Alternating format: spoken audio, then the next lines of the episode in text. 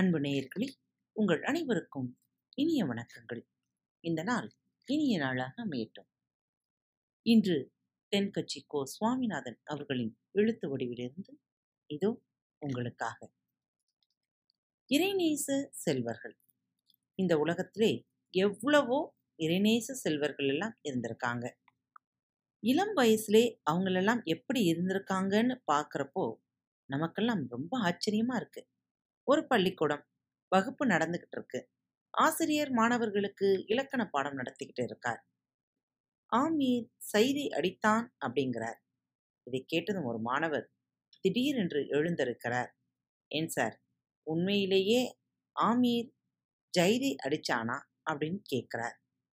இல்லைப்பா நிஜமா அடிக்கலை. ஒரு உதாரணத்துக்காக இப்படி சொன்னேன்.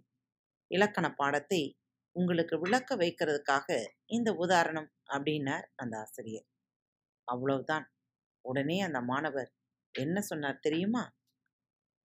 ஒரு பொய்யோட ஆரம்பிக்கிற இந்த படிப்பு எனக்கு வேண்டவே வேண்டாம் அப்படின்னு சொல்லிவிட்டு வெளியே வந்துட்டார். பாருங்க சார் ஒரு உதாரணத்துக்காக பொய் சொன்னதை கூட அந்த இளைஞராலே பொறுத்துக்க முடியலை. உண்மை பேர்ல அவ்வளோ மதிப்பு வச்சிருந்த அந்த இளைஞர் பிற்காலத்துல ஒரு பெரிய மகானா மாறினார். இறைநேச செல்வரானார்.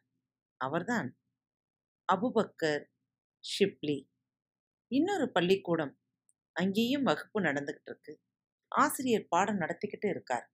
பையன்கள் எல்லாம் ஆசிரியர் நடத்துகிற பாடத்தை கேட்டுக்கிட்டு இருக்காங்க. அந்த சமயத்துல திடீர்னு தெருப்பக்கம் ஏதோ சத்தம் கேட்குது ஒரே கூச்சல். வர வர அந்த கூச்சல் அதிகமாகுது. என்ன விஷயம்னு தெரியல. ஆசிரியர் பார்க்கிறார். ஒரு பையனை கூப்பிட்டார் வெளியிலே அது என்ன சத்தம்? நீ போய் பார்த்துட்டு வா அப்படின்னு அனுப்பி வைக்கிறார்.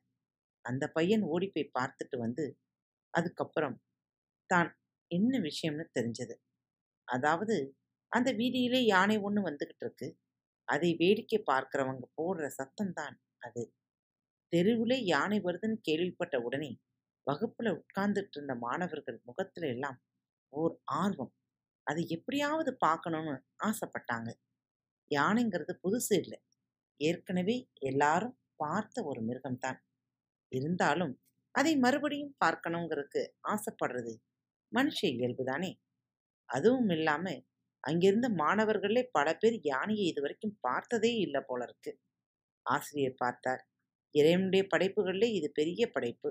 இறைவனுடைய அற்புதங்களை இந்த இளம் மாணவர்கள் பார்க்கறதுலே என்ன தப்பு அப்படின்னு நினைச்சார்.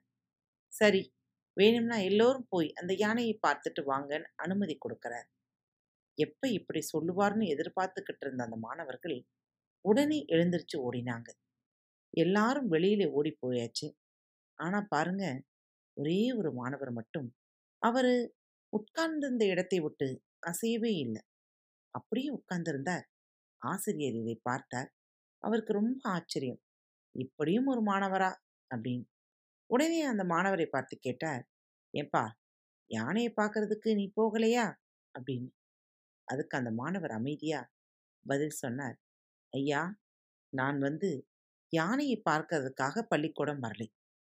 அப்படிங்கிற இப்படி சொன்ன அந்த மாணவன் தான் பிற்காலத்திலே ஐயா இஃபா ஐயா அப்படிங்கிற பெரியவரா ஆனாரு. இறைநேச செல்வர்கள் எல்லாம் இளம் வயசுல எப்படி இருந்திருக்காங்க பாத்தீங்களா இந்த காலத்துல எல்லாம். பிள்ளைங்க அப்படியா இருக்கு? ஒரு பையன் அவங்க அப்பா கிட்ட வந்து அப்பா நீங்க ரொம்ப அதிர்ஷ்டசாலி அப்படின்னா ஏண்டா அப்படி சொல்றே? அப்படின்னார் அப்பா. நீங்க இந்த வருஷம் எனக்காக புது புத்தகங்கள் வாங்க வேண்டியதில்லை. இந்த வருஷம் நான் அதே வகுப்புல தான் இருக்க போறேன் அப்படிங்கிறான்.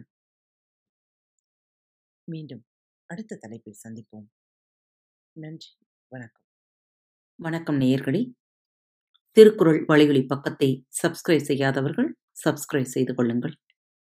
ஃபேவரட் பட்டனை அழுத்த மறக்காதீர்கள். உங்களது கருத்துக்களை மெசேஜ் பாக்ஸில் ரெக்கார்ட் செய்தோ அல்லது இமெயில் முகவரியிலோ தெரிவியுங்கள். மீண்டும் சந்திப்போம். நன்றி வணக்கம்.